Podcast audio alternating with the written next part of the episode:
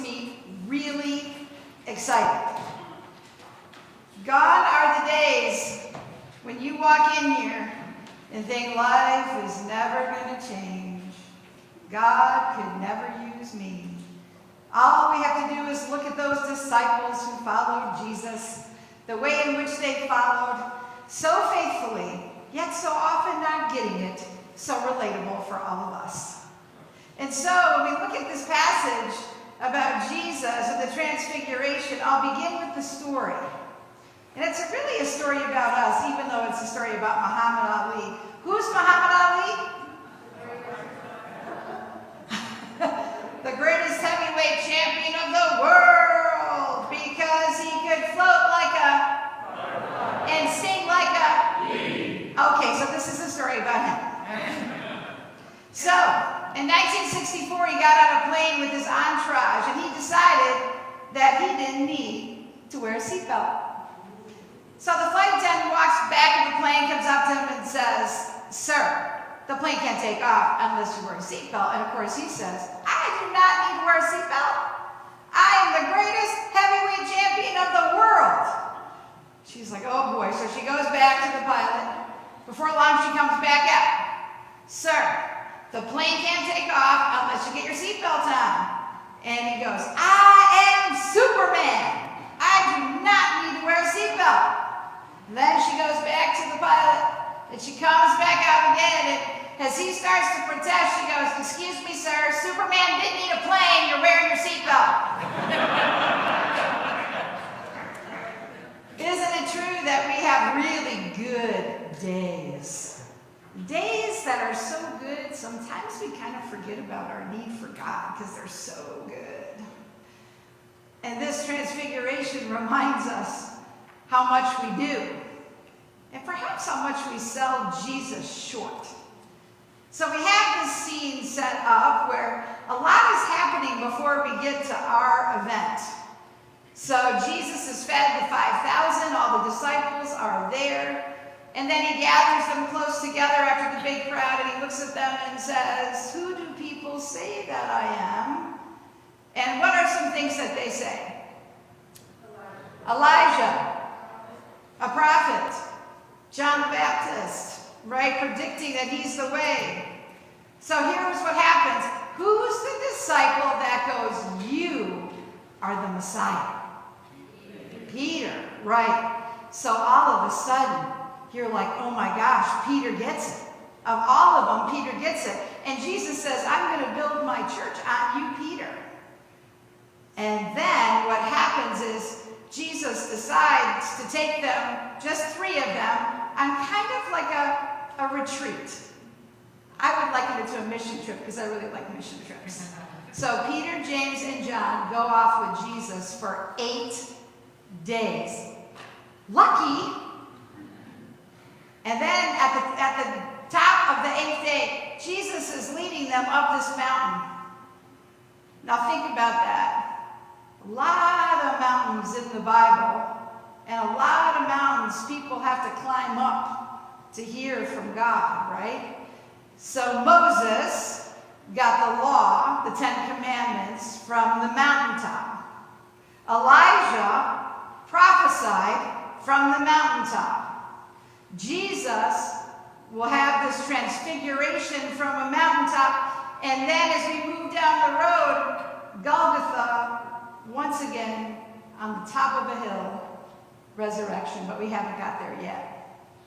So he's got these three disciples, and he's got them with him, and they're climbing up the mountain, and they're probably like, This is so awesome. I hope we never have to go back to those other guys. We get Jesus all to ourselves. But right before the transfiguration, he actually tells them something. He predicts his death in Jerusalem. And you know, they're making their way toward Jerusalem. So can you imagine? They're like, okay, we finally get it. Jesus, you're not only human, you're divine, you're the Messiah. We saw you do miracles, and now you're taking us, the three of us, up to the mountain. And I'm always reminded about that little scripture verse that says, Too much is given, much is required. So Peter, James, and John, they're up on the mountain.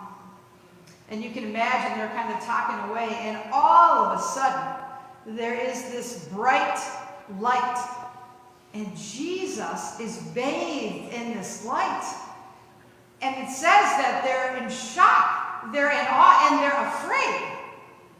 So imagine Jesus has just proclaimed Peter the head of the church because he said, You are the Messiah with his words. And now Jesus is showing them. He's backing up his words with action. So there he is at the top of the mountain, as if they can barely contain themselves. Who did they see up on the mountain? Jesus in the middle, Moses on one side, Elijah on the other side. And of course, what does Peter want to do? What would any of us want to do? Oh my gosh, Jesus, let's just stay here.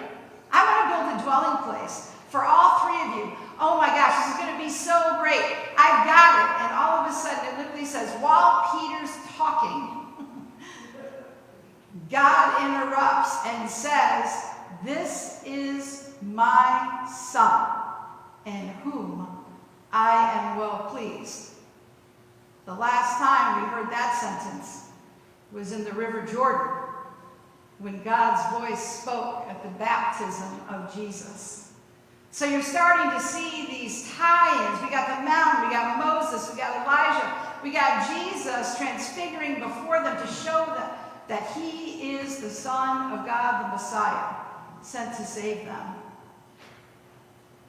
And then the voice says, there's a little like addendum to that, right? This is my son in whom I am well pleased.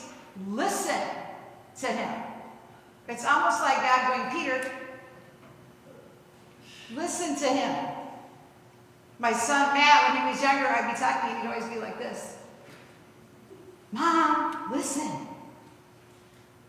So we've come to listen today for the voice of God. Do we think that when we come to church on Sunday morning? Do you think you've come in here to listen to the voice of God, to listen to the words of Jesus? You know, I think sometimes we, we tend to leave the text back in the Bible. And so the biggest thing we have to do is to do what the disciples did. So now the voices come, and now they're really terrified. And I love the translation that Bruce read today, the message, because it wraps up in a unique way. It says that they were scared, and Jesus, who has been transfigured before them, where at one moment all they see is light, like they lose him in the light, and then in their fear they drop down on the ground, and then all of a sudden Jesus is right there. The everyday Jesus that they knew. And it says all they can see is Jesus. Only Jesus. I'd like that to be us today. That all we see is Jesus. Because it's really important. Because out in the world, you know, the Marvel and the DC comics, we got awesome superheroes, and yes, I've probably seen every movie, but, but, we know that our superhero is the Son of God, no cape required, right? Who's come to save us. So, how amazing while this transfiguration is happening, what Jesus is really doing is saying, Oh, I got a big call for you. Big. It's huge. Yeah. We're going to leave the mountaintops. We're going to leave where we walk, and you, yes, you, the three of you, and all of us today, yeah, you're going to spread the message of my salvation to the world. The world. The world. God's love to the world. Amazing. And so, what happens in that moment, right, when he's transfiguring, there's this great scene where they're so awestruck. They're like just standing there. And Jesus is ascending. And all of a sudden, there's this moment. We got their view with the bright light. Jesus' view is revealed to us where he's kind of looking down, going, Hello, why are you just standing there? We've got this mission. You've been following me in my footsteps. We got to keep going. We got to get off the mountain. We got to keep following. We got to spread the news of God's love and salvation to everyone. At our design team for worship this past week, Sandy Mangamisto said, It's from awe to action. That's exactly right. It's time to get up and to follow Jesus and to know that He's got us. You know, all this talk sometimes about the realities of the world, and boy, it is a reality that this world is broken. And that's not news. The world was broken when Jesus walked along the roads, right? The world was broken from Genesis to Revelation to today, but that's the point. Because we are broken, Jesus calls us and makes it extraordinary for us and when we don't think we're equipped, we get to look at the disciples and all the amazing people in the Bible where they got caught up in sin, where they let their face turn away from Jesus and from God, but they were still used in a mighty way. And isn't that the truth? That when we look to leaders, we'd like to see their vulnerabilities. If we have leaders that put themselves up high and above, we don't know if they're real. We don't know if when they face adversity, they can still call people and inspire them because they believe the truth of what they speak. And that's our call today. It's true. There's a lot of people out there questioning faith. There's so much bad in the world. It seems like it's the end of the world. What's interesting to me is that the Transfiguration today says, oh man, it's only the beginning. It's a new season. And before we head into Lent, before we go into those 40 days, like Moses did, like Elijah did, like Jesus did, you need to hear, and I need to hear this message today that Jesus is at work in the world and in us, and his mission has just begun. There was two guys who were killing an afternoon walking through an art museum. And they were going from painting to painting. They got separated for a while and they agreed upon a time to be back at the front of the museum. But at the front of the museum, one of the guys got to the painting first, and it was a painting of a chess game. And at the bottom, the title of the painting said, Checkmate. Checkmate means the end of the game.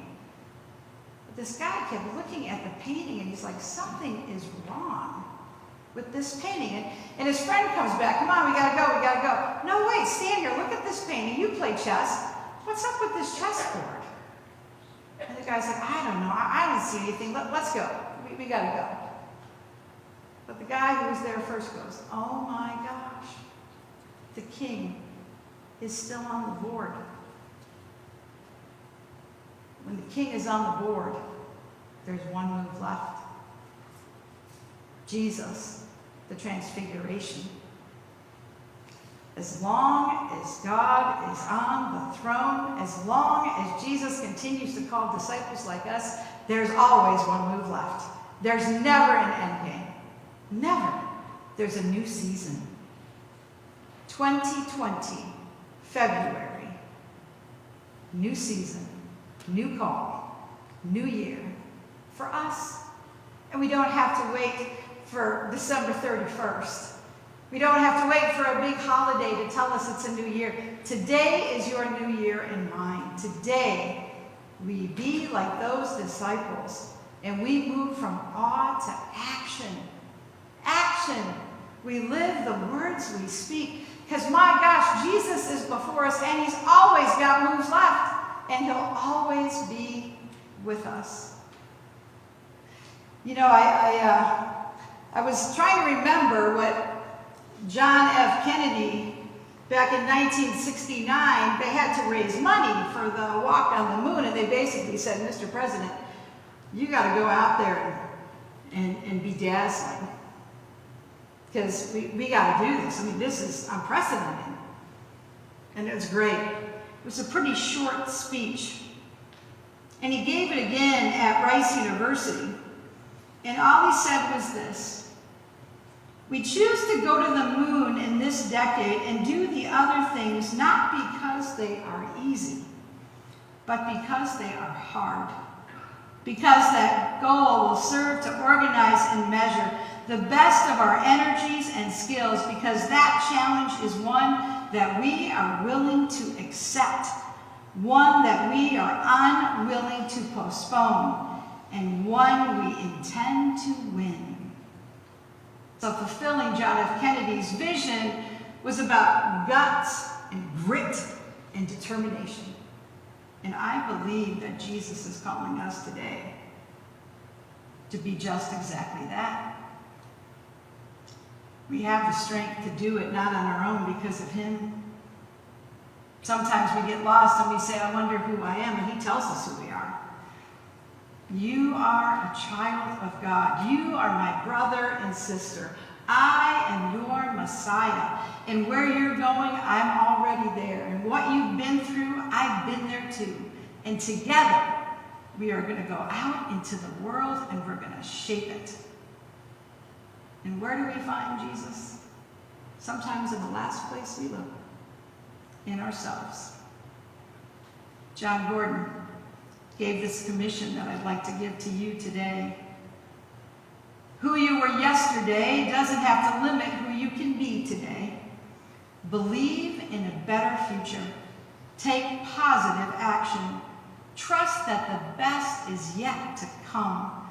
What better day than Transfiguration Sunday when we as a church turn resolutions into resolve, ideas into action, hopes into habits, big dreams into small steps, vision into reality. Let us make it so. Amen.